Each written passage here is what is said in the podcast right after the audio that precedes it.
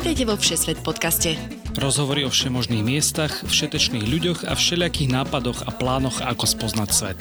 Cestujte s nami každý útorok v spolupráci s denníkom SME.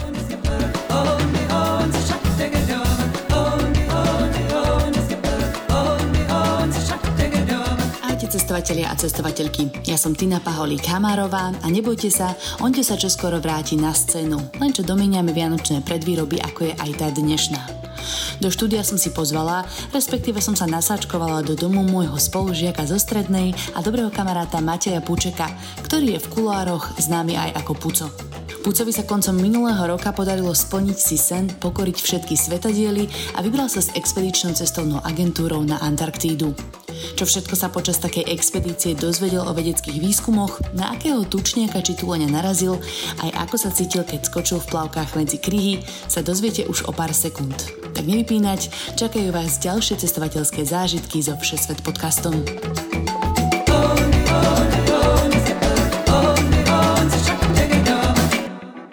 Môžete hovoriť Puco, že?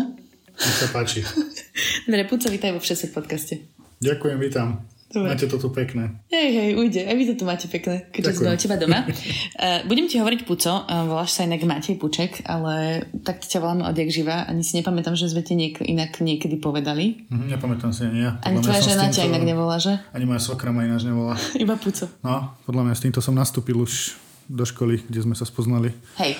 Takže ja často neviem, že sa volám ináč. Tak no, okay. a my sa teda poznáme ja som sa snažila si spomenúť, podľa mňa od 4 rokov sa poznáme, lebo ja si vám tam takú fotku, sme boli nejakého Silvestra na návšteve u vás, alebo a tancovali sme tam spolu, teda ja som ťa predpokladám mm. nutila tancovať. Je to možné, ja mám tiež nejakú spomienku a fotku, že sa poznáme od 4, ale ak sa poznáme od 4, podľa mňa tým pádom od mojich troch sa poznáme. Ja akože chceš nás začať, že si mladší, hej? Ďakujem veľmi pekne. No dobre, takže dlho sa poznáme, chodili sme spolu na strednú školu, vlastne aj s Naďou, lebo sme boli všetci spolužiaci, všetci sa poznáme, všetci uh-huh. sme strašne cestovaní a ty si vlastne Naďu videl Možno, že aj viac naposledy ako ja, nie? No neviem, kedy ste sa videli naposledy, bol som u nej v Kanade, nejaký čas dozadu, asi rok a pol to bolo. A bola u mňa doma aj s e, Tomášom, aj s Alickou. Áno. A to bolo, vôbec netuším kedy, ale týždeň, bolo to, bolo to tento rok, no dobre, tak v júli. No a teda ty si hovoril, že si bol v Kanade, tak uh, preto som si ťa pozvala do tohto podcastu, lebo samozrejme si cestovaný spolužiak, my milujeme cestovaných kamarátov.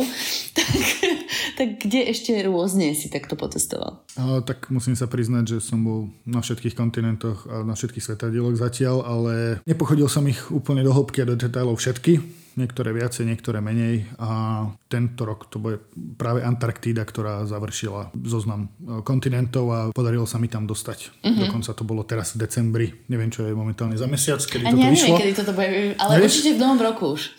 Dobre, takže keď už je teraz nový rok, tak to bol už minulý rok v decembri, e, kedy sa mi podarilo dostať na Antarktídu, takže... E, čo je super. Zľava doprava to je pobehané a plán na nasledovné roky je pobehať veľa miest do hĺbky, aby to nebolo kvantitatívne, ale aj kvalitatívne. Uh-huh. Strašne sofistikovane sa vyjadruješ, tak to ťa nepoznám. Trizvy.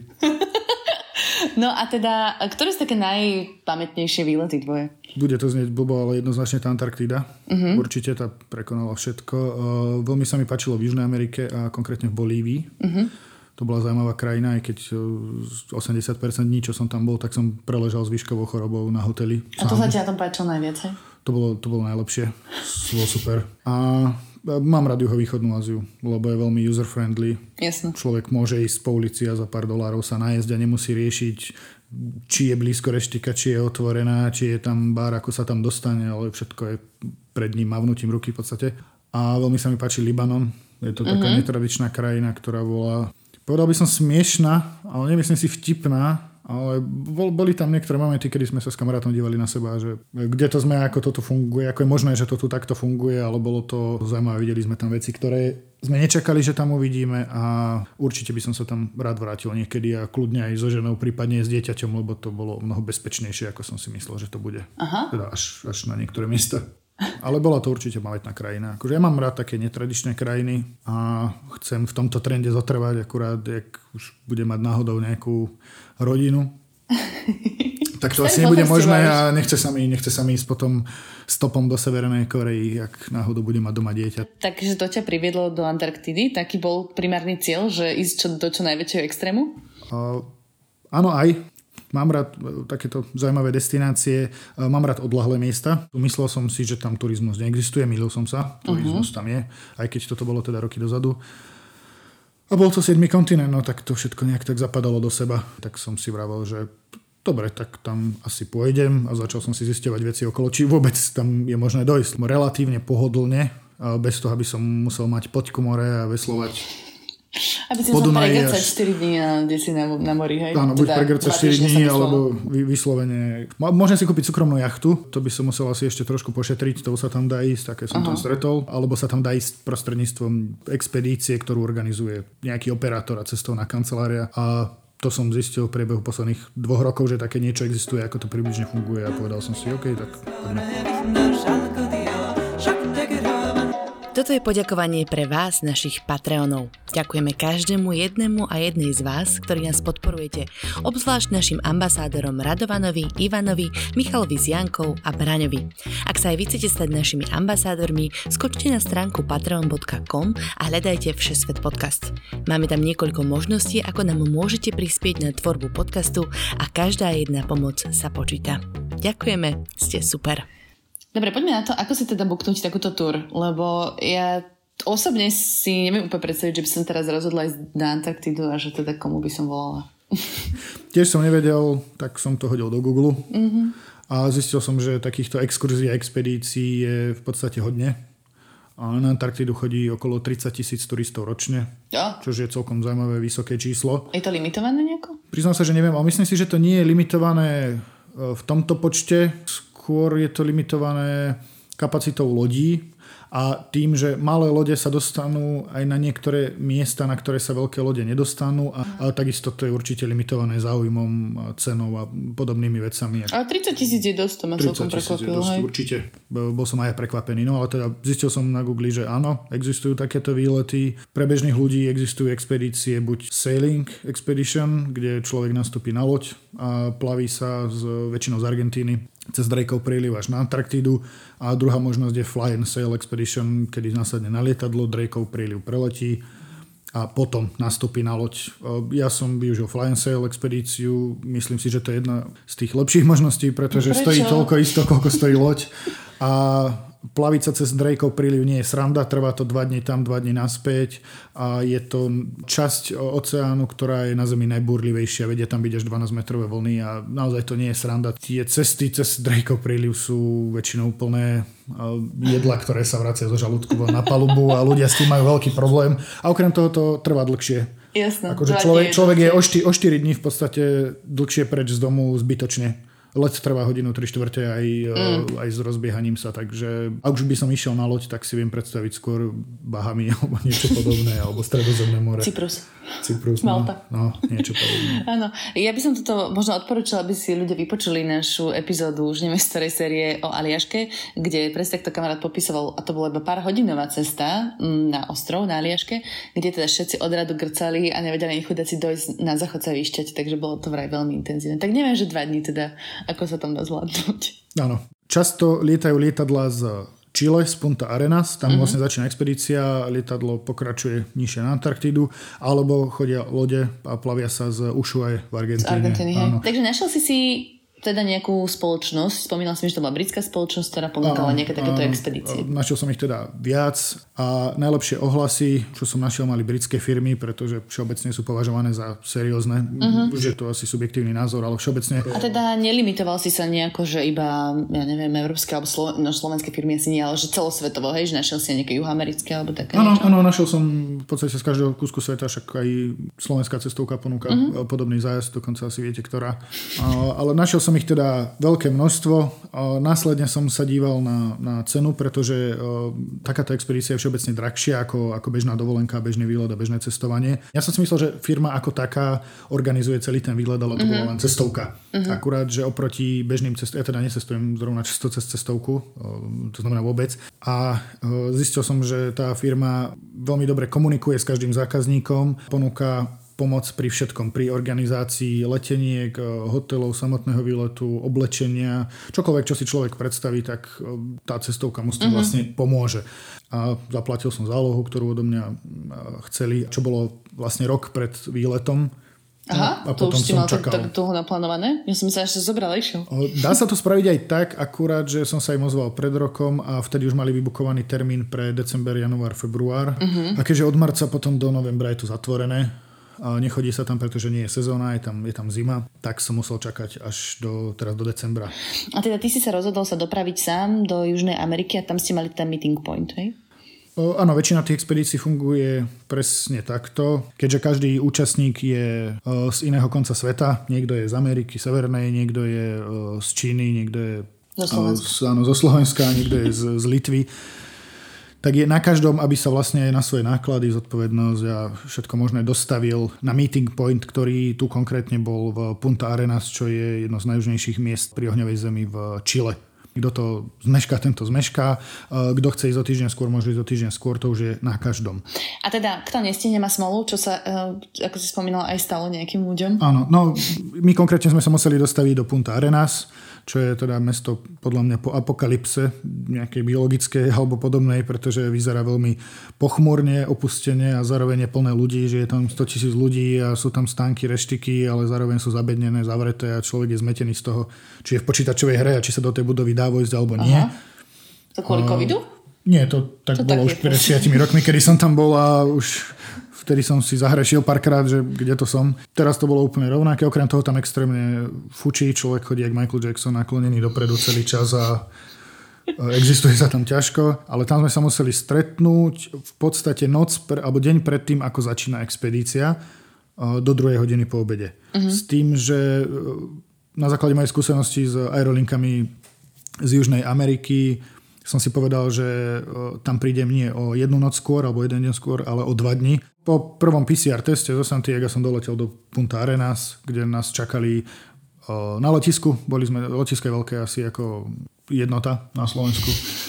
A je to celkom komické.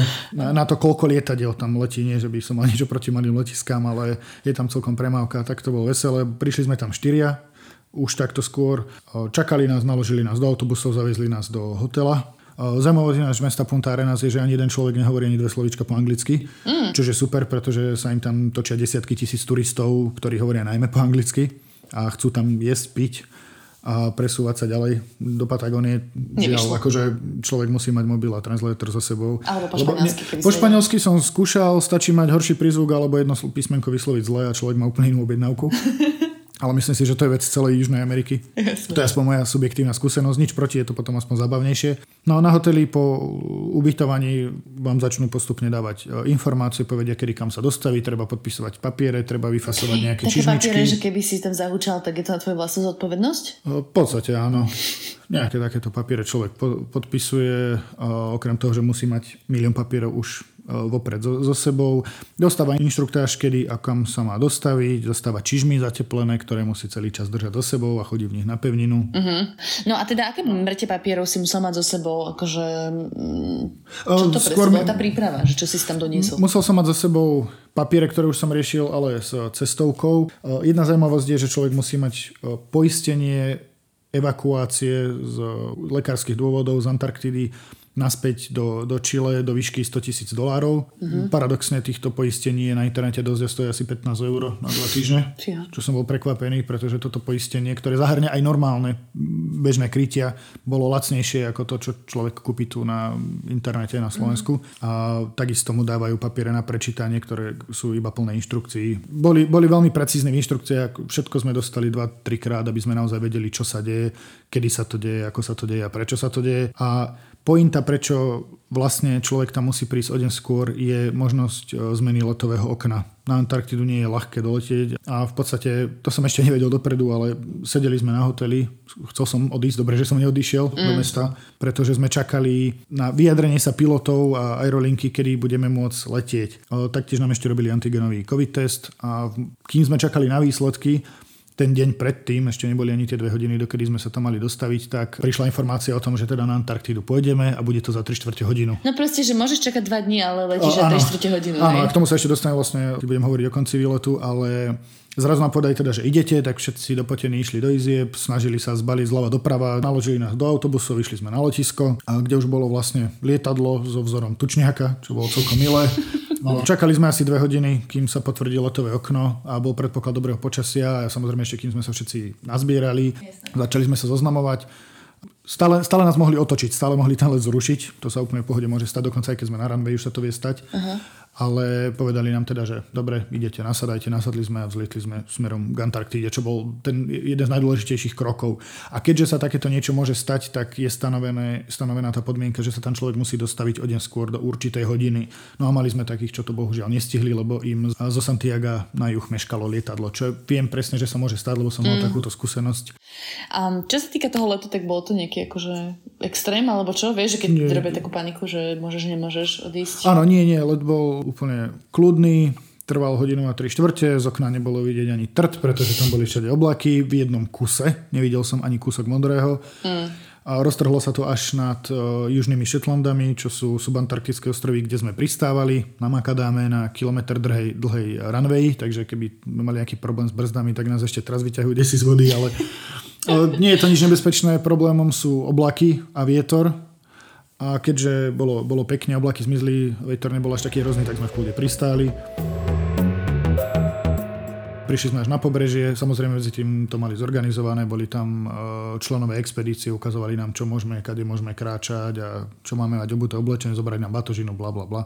Vidíš, tuto iba dám na... ti takú malú vsúku, že čo si mal zbalené teda? Akože v rámci svojej výbavy, či si kupoval nejaké špeciálne expedičné bundy, alebo čo, rukavice, nachytanie tučniaky, tučniakov? Nakoniec sme, som si nemusel brať nič špeciálne, chcelo to iba dobré zimné oblečenie. Uh-huh, také, že tuto na Martinky, keď ideš lyžovať, tak je to v pohode, hej? Je to úplne v pohode malo by to byť nepremokavé a neprefúkavé. Takže nebrali sme si nič extra špeciálne, ide nám dali na hoteli ešte tie čižmy, čo, sú, čo boli úplne regulérne čižmy, akurát boli znútra zateplené a potrebovali sme ich práve už keď sme vyšli z lietadla a prišli sme na pláž, kde nás naložili do zodiakov, čo sú vlastne malé špeciálne nafúkovacie člny. Tieto konkrétne boli nadizajnované pre antarktické prostredie, aby dokázali plávať aj pomedzi malé kríhy, aby sa neprevracali, aby ich uh, mráz nepoškodil.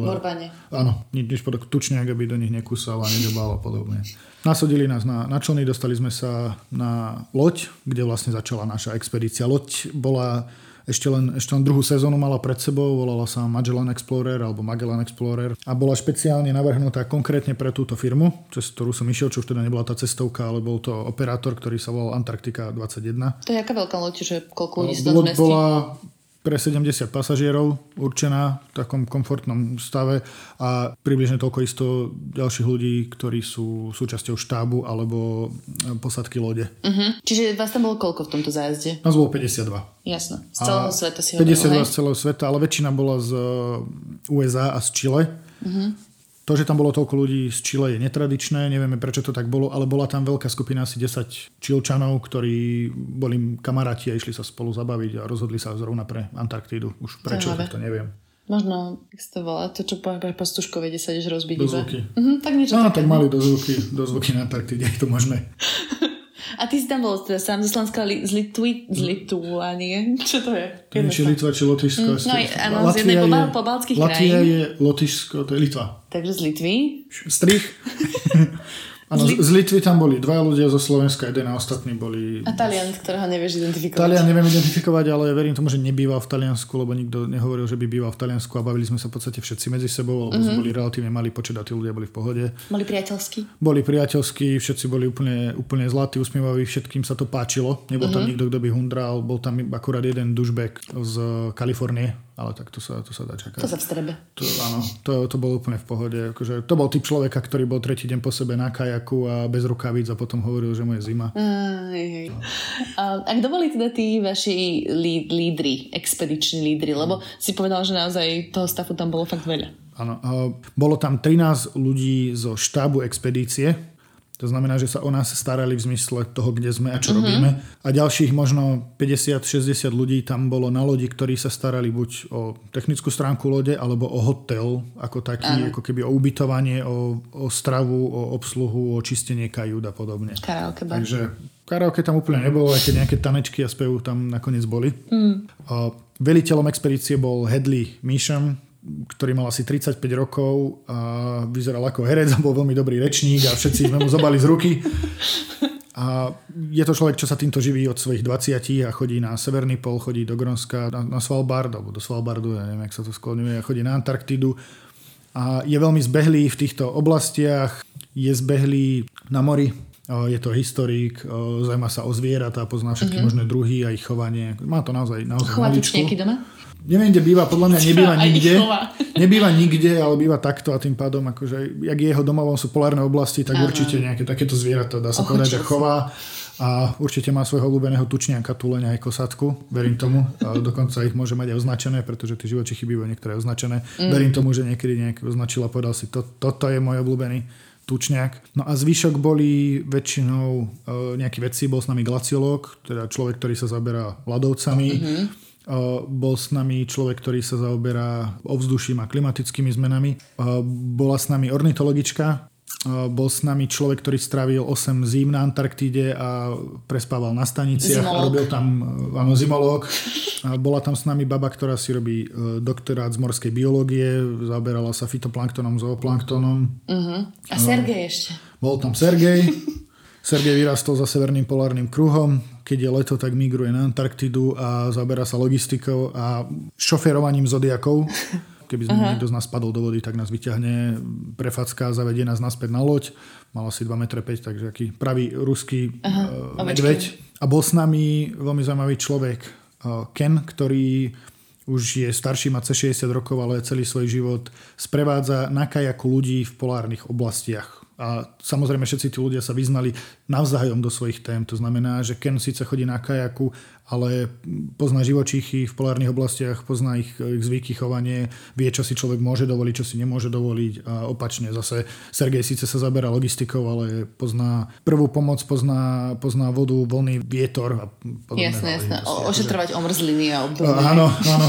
A celý ten štáb sa staral o to, aby od rána sa niečo dialo až do večera, kým si nelahneme spať. Non-stop sme mali nejaký program. Takže naozaj, naozaj sa snažili, aby sa nám to páčilo. No. Hovoril si, že okno, počas ktorého je najlepšie navštíviť Antarktidu je niekedy medzi decembrom, februárom. To je teda leto?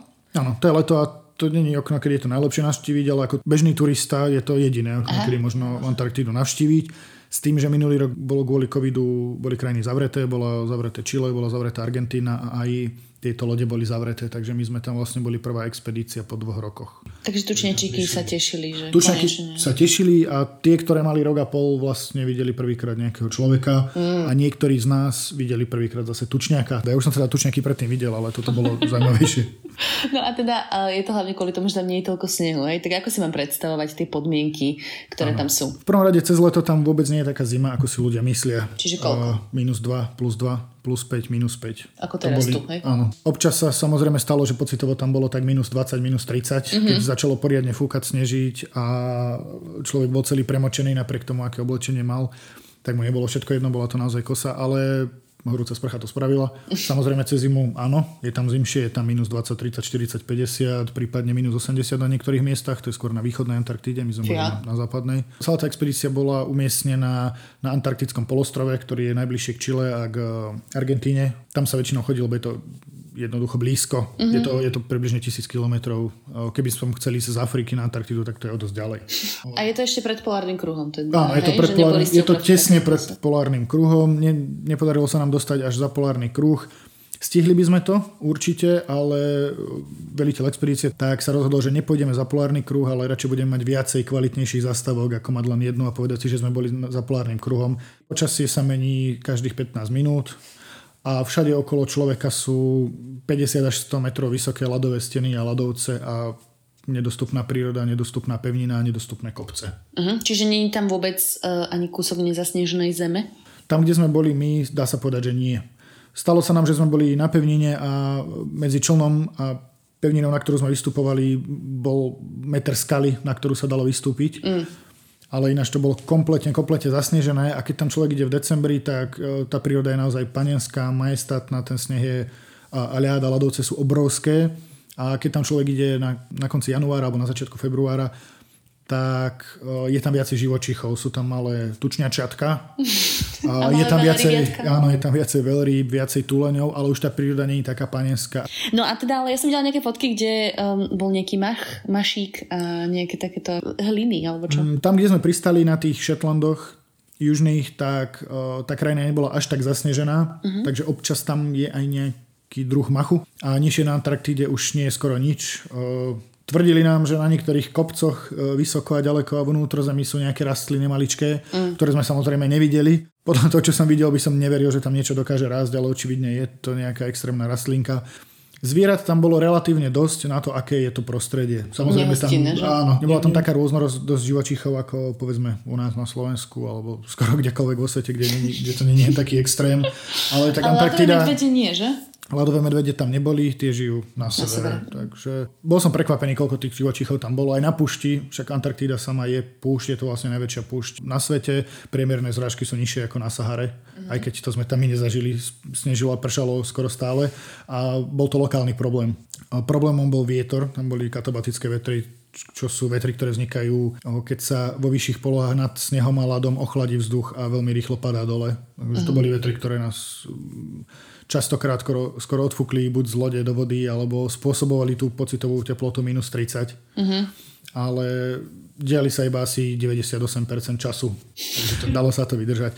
Nechce znieť, že tak, že ten výlet bol nejaký extrémny a že sme tam teda boli v nejakých nehostinných podmienkach. Aj tie vonku boli, ale samozrejme expedícia bola spravená tak, aby človek ich pocitoval do tej miery, do akých ich treba pociťovať, aby mal z toho zážitok. A aj ten ufnikaný teda nie je rozmazaný kalifornčan, aby si to užil. Áno, áno. No a teda sú tam nejaké ľudské osídlenia niekde? Nejaké základne, stanice, hocičo? Áno, sú tam základne, je ich tam veľmi veľa. Ale vyslovene na pevnine alebo na tých ostrovoch iba? Aj na pevnine, aj na ostrovoch. Uh-huh. Je tam veľmi veľa základne, na južnom pole je základne, takže samozrejme najväčšiu tam má USA, Uh-huh. Nie je kvalitatívne, iba kvantitatívne. Je tam... Počtom vlajok. Uh, áno, aj počtom ropných vrtov. Uh, je tam až štvorciferné číslo ľudí cez leto na tej základni a pritom sú tam základne niektoré, ktoré obývajú cez zimu iba dvaja ľudia, štyria ľudia alebo osem ľudí. Hej, to ste hororové filmy také, a, áno, kde... Áno, je ich tam veľmi málo a žiaľ ste tam dvaja a musíte vydržať mesiace a mesiace spolu v tej kvázi tme. Ideál. A hráte karty alebo čo. Tam, kde sme pristáli na Šetlandoch, boli základne, bola tam Čilská aj Ruská, hneď vedľa seba, v podstate sme si mysleli, že to je jedna základňa. A keď sme sa odtiaľ presúvali loďou na juh, ďalej a ďalej a ďalej, tak už sme žiadne základne nevideli. Jednu základňu by sme navštívili, tá bola v pláne, keby neboli covid reštrikcie, uh-huh. pretože tá obsahuje nejaký veľmi jednoduchý suvenírový obchod a schránku. Takže keď má človek pohľadnicu, môže ju odtiaľ uh, poslať. Toto sa samozrejme dalo urobiť na lodi. To znamená, na lodi sa dali kúpiť suveníry, aj pohľadnice rovno odtiaľ odosla. Takže áno, akože môžem Mami, povedať. Si, Mami, došla ti, došla ti pohľadnica z Antarktidy. Ja som si doniesol, okrem tých vecí, čo nám dali, nejakých praktických ako termoska a duffelbag, uh-huh. tak som si kúpil baranicu Uh. Takže chodím Baranici, za čo sa mi niektorí kamaráti smejú, ale keďže, ja som chodím, v Rusku, keďže bývam na dedine a chodím, chodím po dedine, vidíš, vieš o čom hovorím. Takže... Áno, áno, ne, ne, úplne skvelé. Uh, no a teda tie základne sa akože volajú podľa toho tie miesta, vieš, ako si mi hovoril jednotlivé tie zákutie, kde ste stáli, tak to boli tie základne alebo iba nejaké zátoky? Po pristáti a potom ako nás naložili do Zodiakov a vyložili nás na našej lodi, na ktorej budeme fungovať, ktorá bola vlastne náš hotel, ktorá mala Všetko, reštiku, bar, kajuty, aj spomínané karaoke, saunu, dokonca fitko, všetky tieto veci tam sú. Tak potom ako nám dali cvičenie e, na to, čo robiť, keby sa loď potápala, keby sme museli opustiť loď, keby sme museli vyskakať do vody. Keby si narazili do ľadovca napríklad, to je taký napríklad, príbeh. Napríklad, niečo som už počul, no, myslím si, že by to dopadlo trošku lepšie, pretože na to boli vybavení. No a keď sme mali za sebou všetky možné cvičenia, vysvetlivky a nejaký pohárik a lahli sme si večer o 10. spať. Zo Shetlandov sme sa cez Brentfield, prieplav Brentfield Strait preplavili až e, ku pevnine, e, k tomu polostrovu antarktickému a smerovali sme na miesto, ktoré sa volalo Fournier Bay, Fournier záliv, kde není žiadna základňa, je to len... Všetky tie miesta sú pomenované podľa nejakých objaviteľov, mm, moreplavcov a explorerov, mm-hmm. ktorí tam boli ako prví. Väčšinou sú to uh, Briti, Francúzi a Španieli, akože to, čo kedy si fičalo, bolo v móde. Iné drejky. Áno, mm-hmm. áno. Prvý deň sme vychytali úplne nádherný, bol bez obláčika, bolo tam samé slnko a v podstate počasie bolo na mikinu. Jo a mali sme prvý výstup z lode von a povedali nám, že iba asi 10% dní tam je pekných. Takže my sme jednak išli o deň skôr uh-huh. a jednak sme vychytali nádherný deň, čo sú dve úplne raritné veci a nádherne zapadali do seba. Takže my sme si ďalších 5 dní užívali, dokonca nakoniec to bolo 5,5 dňa alebo 6 dní. Boli sme za to veľmi, veľmi vďačný. No a čo ste teda videl v tom Fournier Bay? Aký bol ten pocit prvýkrát vystúpiť na pevninu antarktickú? Tým, že sme tam boli takto skôr a presúvali sme sa skôr, tak keď sme sa ráno zobudili, až tam sme zistili, že aha, tak toto je Antarktída, lebo to prostredie bolo úplne iné oproti tomu, kde sme vystúpili z lietadla. Uh-huh. Popri kajute nám zrazu plávali dve veľryby a vyfukovali vzduch s vodou a bolo to akože nádherné, nezabudnutelné a to bol pre mňa veľmi, veľmi silný moment. Ja som väčšinou taký jak robot a nemám moc emócií, ale tu som skoro slzičku upustil. Oh. Bože, tak to by som si pozrela. Na budúce natočím to, na budúce budem seba natáčať, lebo zaberú mám dosť, ale nie som ani na jednom. No ale potom sme sa presunuli teda do toho Furnier Bay, tam sme zakotvili a je to záliv, ktorý má kilometre na šírku aj na dĺžku, ale zároveň celé to okolie bolo tak obrovské a majestátne, že ten záliv pôsobil ako, ako drobná zátoka. Uh-huh. A všade naokolo boli obrovské kopce a obrovské ľadovce a ľadové steny, ktoré len trčali nad vodou a medzi nimi sme vlastne zaparkovali s loďou uprostred dokonale čistej vody bez akýchkoľvek odpadkov a mali sme prvý výstup z lode, akurát, že sme nešli na pevninu, pretože nebolo kade. Väčšina e, z nás išla na zodiaky a len sa v úvodzokách vozili dokola a pozorovali mm-hmm. prírodu a čakali sme, či nepríde nejaká veľryba, pretože tento záliv je vhodný pre veľryby a často tam vedia prísť, avšak tým, že ešte bola skorá sezóna, tak e, Určite tam boli, uh-huh. len ich človek tak často nevidí. Musia sa samozrejme prísť nadýchnuť, čo je každých možno 15 minút. To sú hambeky, hej? A neviem, ak sa to prekladá ináč. Borvane? Vráskavce. Ah, tak. A je ich tam viacej druhov. Je tam mod, modrá veľryba, blue whale normálne Aha. a humpback whale sú tie najväčšie a tie sme pozorovali. Blue sme nevideli. A ty to si hovoril, že aj kosatky modrá. sú tam asi. Kosatku videli jeden šom, my sme zrovna kosatku nevideli. Ale zaujímavosťou je, že na tejto expedícii si človek mohol doplatiť kajak bolo nás iba 7 plus sprievodca, Ken, ktorého som spomínal a išli sme cez tento bay, plavili sme sa vlastne na, na týchto kajakoch. A boli sme takí rozlezení, že sme nevideli ďalšie člny, ledva sme videli našu loď. Každý bol niekde inde, aby sme sledovali prírodu a nie seba navzájom, aby sme sa mm. nerušili. To, to tie kosatky že... mali ideálnu príležitosť vás mali, zakilovať. Mali ideálnu príležitosť a nepodarilo sa to našťastie. Škoda. Mr- mrzalo to jemne, akože pozrel by som si, či už... Ne, nemohol by som byť to ja, ale ak by, vedlejší, ale by ak by som natočil ako vedlejší kajak zožrala kosatka, určite by som Keby mal pár videí. No. bolo to nádherné, pretože to počasie bolo fantastické a na tých kajakoch sme vlastne prišli čo najbližšie k tým stenám. Pozerali sme sa, ako to celé praská, ako odpadávajú z toho kusy do vody. Uh, to nebolo museli nebezpečné? Sme, museli sme dávať pozor, aby nás nejaká vlna, ktorá vznikne z toho, keď obrovský kus ľadu spadne do vody, aby nás neprevrátila na tých kajakoch. To spravíš len tým, že sa vlastne natočíš špicom uh, smerom k vlne, alebo kolmou na vlnu. Uh-huh. A nič takéto sa akože nestalo. Mali sme za sebou aj čom so Sergejom, ktorý by nás samozrejme vytiahol, keby sa niečo stalo. Toto bol asi najčistejší kus zeme, uh-huh. aj keď malý, ktorý som kedy videl, konkrétne myslím tento záliv. A bol to naozaj silný zážitok. Potom sme išli naspäť do lode a mali sme večeru, mali sme briefing, a debriefing ešte samozrejme hovorili nám, kde sme boli, čo sme tam videli, čo videli ďalšie člny prípadne. Uh, mali sme expedičnú fotografku, tá vedela ukázať foto dňa. Uh-huh. A potom sme si dali večeru a išli sme, išli sme spať.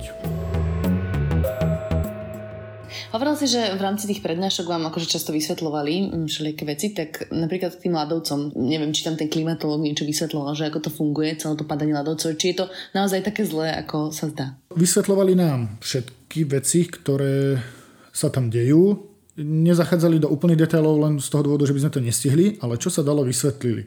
My sme začali prvý deň abiotickou sférou, čo je neživá sféra, čo sú ľadovce a skaly a prípadne voda. Pokračovali sme počasie, pokračovali sme biotickou sférou, čo sú živočichy, potom človekom a súčasným dňom a ukazovali nám, ako je toto všetko prepojené. Tým, že tam boli vedci, tak nám ukazovali svoje výskumy, ako tie výskumy prebiehajú, ako získavajú dáta, ako ich analizujú, ako dochádzajú k záverom a čo to znamená vlastne pre nás. Čo som ja nevedel, Antarktida je jeden z najdôležitejších kontinentov pre naše podnebie a pre celosvetový ekosystém, napriek tomu, že tam je málo živočichov a je tam v úvodzovkách len ľad. Uh-huh. Pretože ochladzuje Zem, keďže biela farba odráža ano. väčšinu slnečných lúčov naspäť do vesmíru. Ľadovce, ktoré sa tam topia, víria vodu a kusy, ktoré padajú do vody, vytvárajú fitoplankton, čo je základ potravinového reťazca. Na to je naviazaný zooplankton, ktorý sa fitoplanktonom živí a všetky živočíchy, generalizujem, ale takmer všetky živočíchy, ktoré sú na Antarktíde, veľryby, tulene, tučniaky, vtáky, tak sa živia týmto zooplanktonom.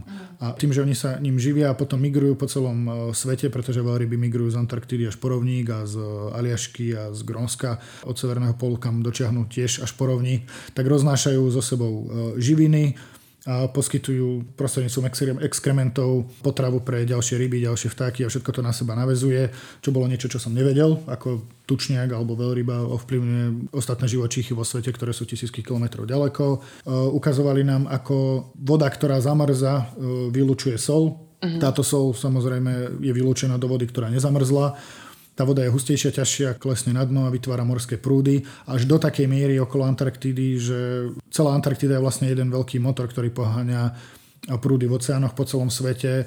Tie samozrejme, prúd všetky. Áno, všetky mm-hmm. tieto prúdy tie ovplyvňujú samozrejme vetrie a podnebie po celom svete. Takže tým, že my ovplyvníme, alebo nemusíme to byť len my, ale čokoľvek, z hodou okolností sme to my, ale to, to, to sa nám vlastne snažili ukázať nie prostredníctvom vety, áno, sme to my, ale prostredníctvom svojho výskumu a dát a ukazovali nám, čo ako skúmajú a na záver sme si mali vlastne spraviť sami. Uh-huh. Takisto nám ukazovali ako obyčajný tučniak, čo je malý vtáčik, ktorý žije na Antarktide, alebo dobre teda migruje do nejakých severnejších častí Zemegule, ako ten roznáša živiny a čo by to pre nás znamenalo, keby sme ho vyhubili keby sa tam, alebo keby sa tam necítil dobre a zrazu tam prestane ten tučniak chodiť. Uh-huh. Naozaj to je ako domček e, z karát a ukazovali nám, že aký vplyv vlastne tuleň na Antarktíde má na to, že či ja mám alebo nemám biele Vianoce na Slovensku. Mne sa veľmi páčilo, že si hovoril, že niektoré veci tam mali chladničku s kúskami ľadu povysekávanými a že aj z toho sa veľa dalo vlastne zistiť, že vám to ukazovali. Uh, áno, jedna z vecí, ktorú nám ukazovali, nebola to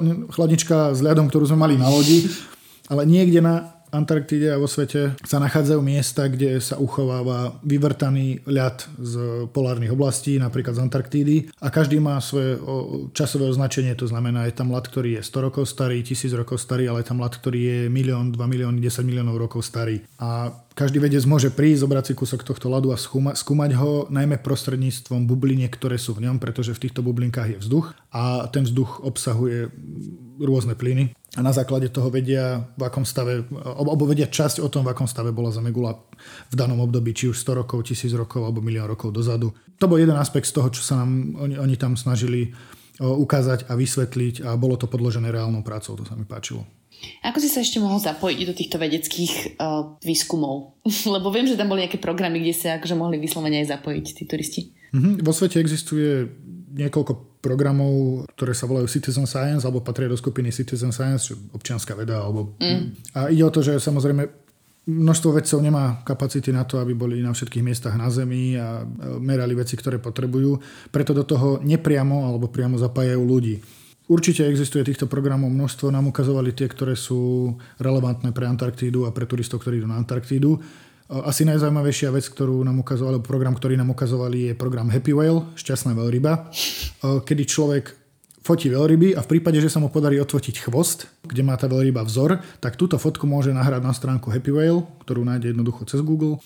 A keď e, človek vidí e, rovnakú veľrybu a odfotí ju napríklad e, pri Madagaskare o pol roka neskôr, tak podľa daného otlačku na danej stránke vedia veci alebo program vyhodnotiť, že to je tá istá veľryba a vedia, kade migruje a ešte mm. dostaneš sms že, alebo e-mail a našli sme tvoju veľrybu, momentálne je pri Madagaskare, pase sa a už není na, už není na Antarktíde. To bolo veľmi zaujímavé, toto sa dá robiť aj s tuleňmi a vlastne človek sa takto jednoducho zapojí a prispieva vede. Aj tak by tie fotky robil. Aj tak každý tam je a snaží ja sa odfotiť veľrybu. Ja mám novozelandských veľryb nafočených, tak mala by som zamyslieť na Happy Mala by si to dať na Happy ešte. Mala by si to tam a dať. A potom mi príde ako Tinder match, že it's a match. Áno, áno, áno niečo také, presne, presne, niečo také ti príde.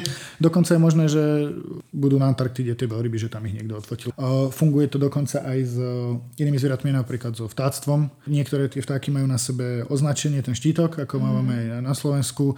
A takisto, keď niekto odfotí takéto vtáčatko s označením, je to nahrať na, neviem, Happy si tú stránku, áno, hej, Happy Bird.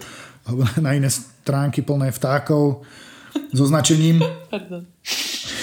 Jednoduchý vtip, pardon. No, no, úplne primitívny, anglický humor. Hey. Vie to človek nahrať na, na stránku, kde tento konkrétny tvor vie byť sparovaný, ak ho o pol roka, o rok alebo aj o 10 rokov, ak ešte žije, odfotí nejaký ďalší turista a nahrá to na tú stránku.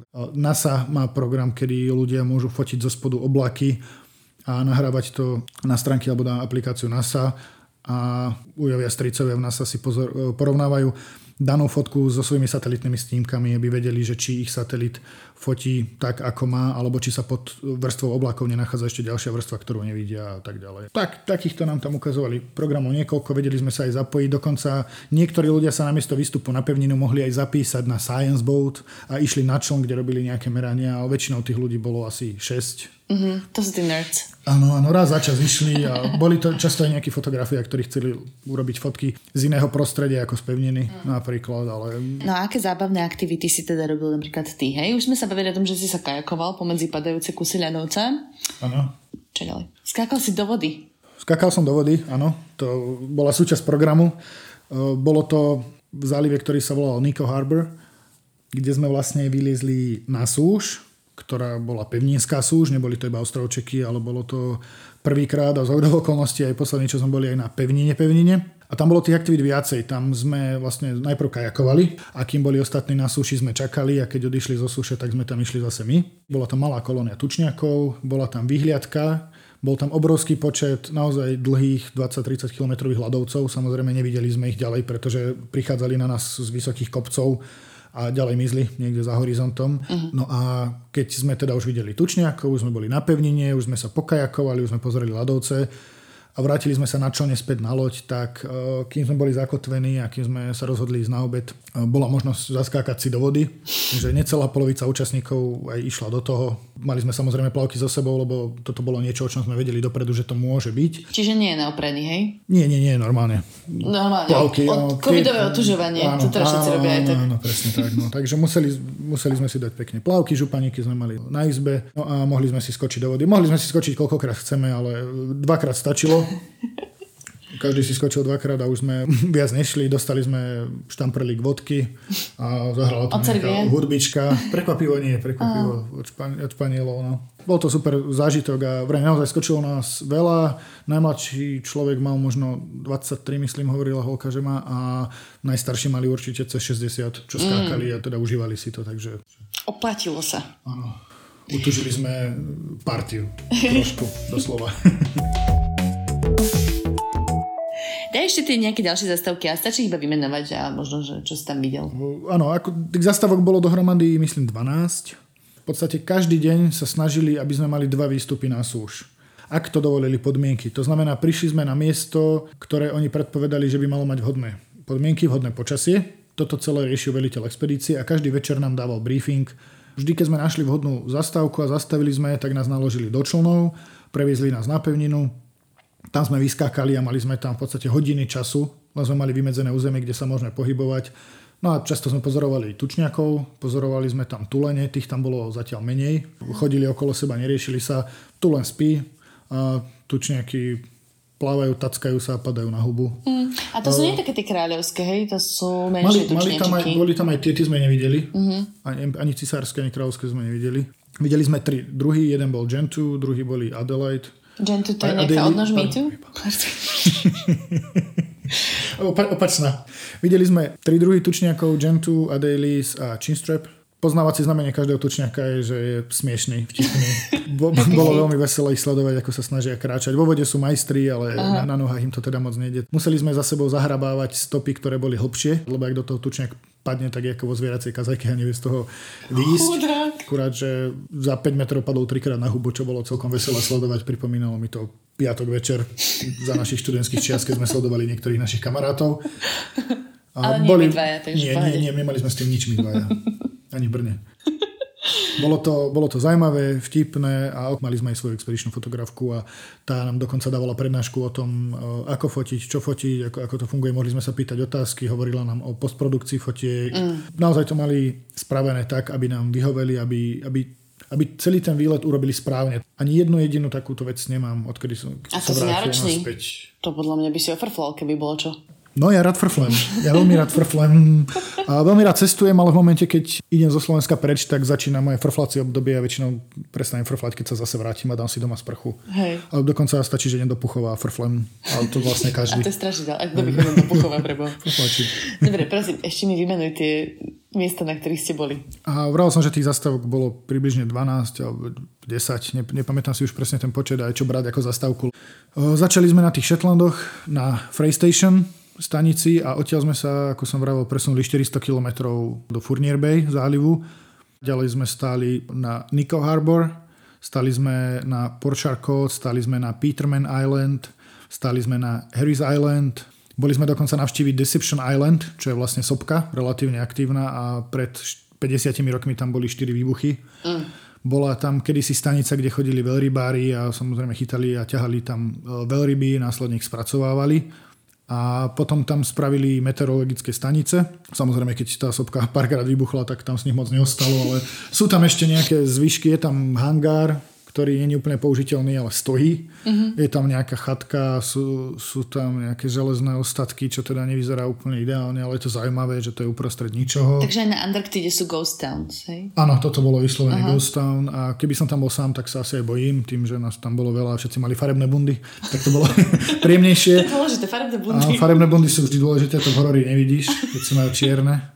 A keď už náhodou je človeku zle, tak sa pozrel pred seba a vykračoval si tam tučniak, ktorý sa v podstate na neho mračil, ale zároveň sa usmieval a tackal, tak vtedy sa už človek nebojí ani dostávno. A nádherná oblasť, to nebola zastávka, ale bol Gerlachov prieplav, kde sme sa vlastne už potom pri Antarktíde alebo pri, pri tom eh, polostrove plavili ktorý bol relatívne úzky a na oboch stranách bol eh, veľké množstvo kopcov a obrovských hladovcov a pôsobilo to majestnátne, občas tam bola nejaká hmla, nejaký mm. oblačík a slnko zároveň.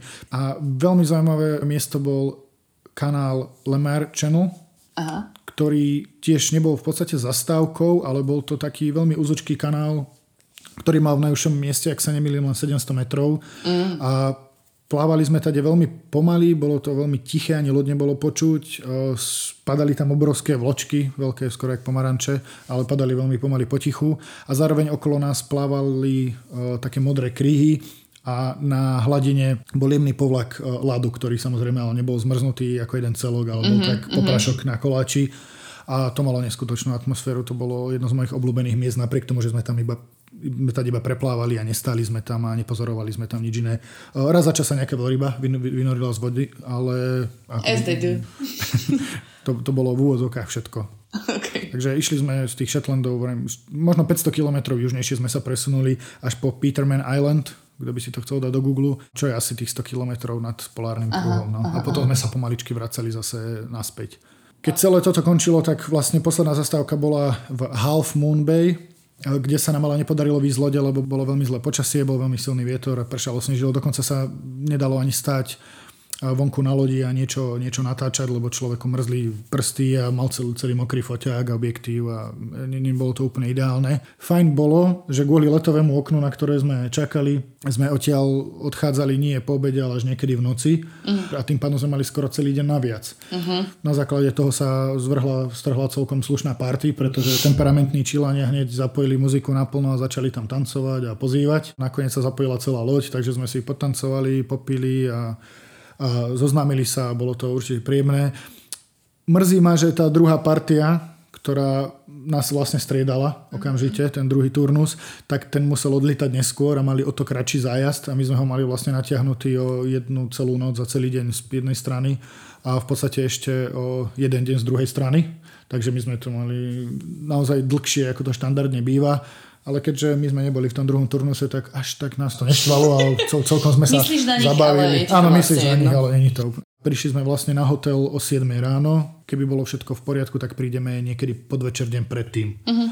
No a hneď tam robili PCR testy, ktoré sme mali objednané a hneď sme leteli do, do Santiago a ďalej každý domov a ja som vlastne cestoval priamo z Antarktídy až domov som cestoval 3 noci a iba jedno z toho sa mi podarilo spať v lietadle a dve som nespal, že vôbec. A presne kvôli takýmto veciam, že človek čaká, kým vymenia defekt na kolese na lietadle na Antarktíde, pretože tam je makadam a nie asfalt alebo nejaký tarmak, niečo podobné. A tak to je príjemné zakončenie, také cestovateľské, ideš 3 dní, jednu, jednu, jednu noc toho spíš. Áno. Áno, ja som ti sami zapísala, či sa nechceš cestou z Viedne ešte zastaviť v Bratislave. Áno, to bolo vtipné.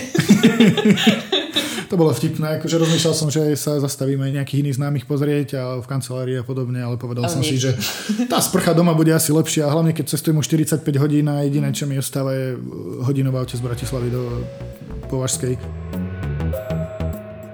Dobre, ako sa chceš rozlúčiť? Normálne. Čau. Čau. Nie, daj mi na záver, že uh, prečo by si odporúčal, aby ľudia začali šetriť ešte na Antarktídu? Ťažko sa to opisuje slovami, ale myslel som si, že to bude iba nejaká biela krajina, že áno, bude to pekné, čo si tam uvidím, odfekne si 7. kontinent, ale nakoniec ma to tak zobralo, že sme, a všetkých, že sme boli v nemom úžase, otvorené ústa, dívali sme sa na to, že ako môže byť také nič, také pekné, lebo však tam bola voda a nejaký kopec so snehom, ale bolo to nádherné, nádherné a tá celá expedícia, netuším, aké sú ostatné, ale táto celá expedícia alebo firma Antarktika 21 bola firma, ktorá to mala zorganizované do posledného detailu. Ich cieľom je byť nie dobrou firmou, ale dokonalou a očividne sa im to darí. Ísť na takýto kontinent s e, ľuďmi, ktorí naozaj o tom vedia všetko a vysvetľujú vás to a vtiahnu vás vlastne do deja a človek sa cíti, ako by prešiel do inej dimenzie alebo na inú planetu a v podstate naozaj to tak aj je. Tak je zážitok na celý život. Ak by niekto chcel sa ísť pozrieť napríklad na Mesiac, na Jupiter, na Venušu alebo do takéhoto zadku, určite odporúčam Antarktídu, pretože si myslím, že... Je lepšie je to... ako Jupiter. Nemyslím si, že je lepšie, ale Jupiter má to oko svoje, keď sa zmenšuje. Ale myslím si, že je to niečo, čo zažijeme, ak sa raz dostaneme na inú planetu. Odporúčam každému ísť tam, či už teraz, alebo pred smrťou. Určite sa tam Určite najlepšie sa tam pred smrťou, ale... Týždeň pred smrťou je úplne najlepšie. Možno aj potom stíhate. Ale myslím, že každý by sa tam mal uh, vybrať. Mám vo svojom okolí viacej ľudí, ktorým som povedal, že ak chcú mať niečo zaujímavé na bucket liste a dostať sa niekde, uh, kde to bude stáť za to, tak, tak tam. Uh-huh. No, dojímavé. A teda naozaj musím uznať, že e, už sa teda, ako sme spomínali, poznáme dlho a ja som ťa nevidela asi takéto, takéhoto nadšeného ešte zo žiadnej krajiny.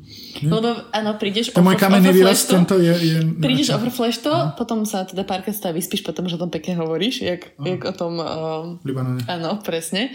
Ale toto bolo, že na prvú. Nadšený si bol, takže ano, asi ano. naozaj. Akože ja si vážim tie krajiny, ktoré offerflem, lebo to, čo offerflem je väčšinou to, čo ma zaujíma z prvej. Hej. Potom to musím spracovať, ale tuto naozaj nemám čo ofrflať. To už naozaj vie, že to myslím vážne, keď som tam sedel a sa mi stalo, že som dobrovoľne počúval prednášku o mm-hmm. živočíchoch a o ľadovcoch, keď vieš, že v škole tomu teda bolo trošku ináč. trošku, hej. Naozaj to muselo byť silné. Bolo to určite veľmi zaujímavé. Super, Puc, tak ďakujem ti veľmi pekne, že si si takto na mňa našiel čas a pozval ma k sebe domov na Vianoce. Ďakujem, Tinka, že si prišla. Môžeš prísť aj na budúce. Rozmýšľam, kam mám ísť, aby si ma ešte zavolala. Mm, Maledivy. No. Oazy pod Makitou. Do toho Puchova, keď Čierny pôjdeš. balok. Do Puchova, no. keď pôjdeš. To je divočie, tam nechoď. to je hrozne ďaleko. Nie, niekde ešte pôjdeme isto, ale na budúce to spravíme tak, že zoberieme aj teba.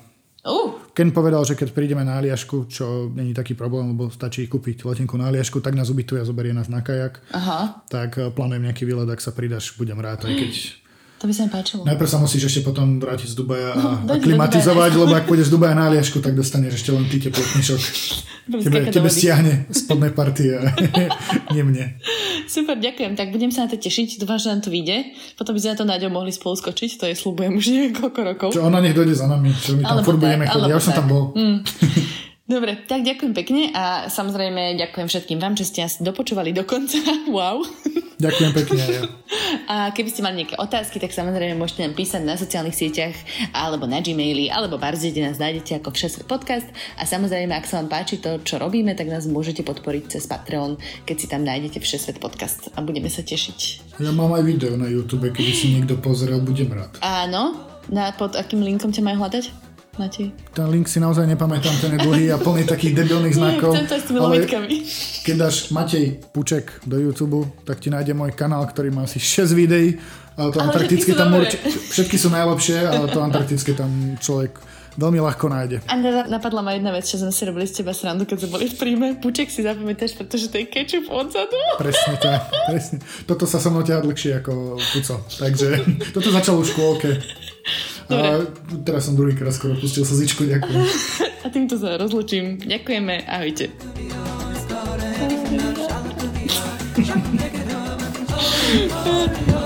Ja, super.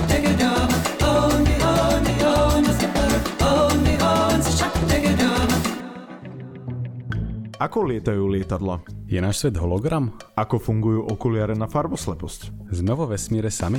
Odkiaľ prichádzajú komety? A ako sa žije na vesmírnej stanici? Moje meno je Jozef. Moje je Samuel. A na takéto otázky hľadáme odpovede vo Vedatorskom podcaste. Ktorý vychádza pravidelne každý týždeň v útorok. Nájdete ho na všetkých podcastových aplikáciách. a na stránkach denníka Sme.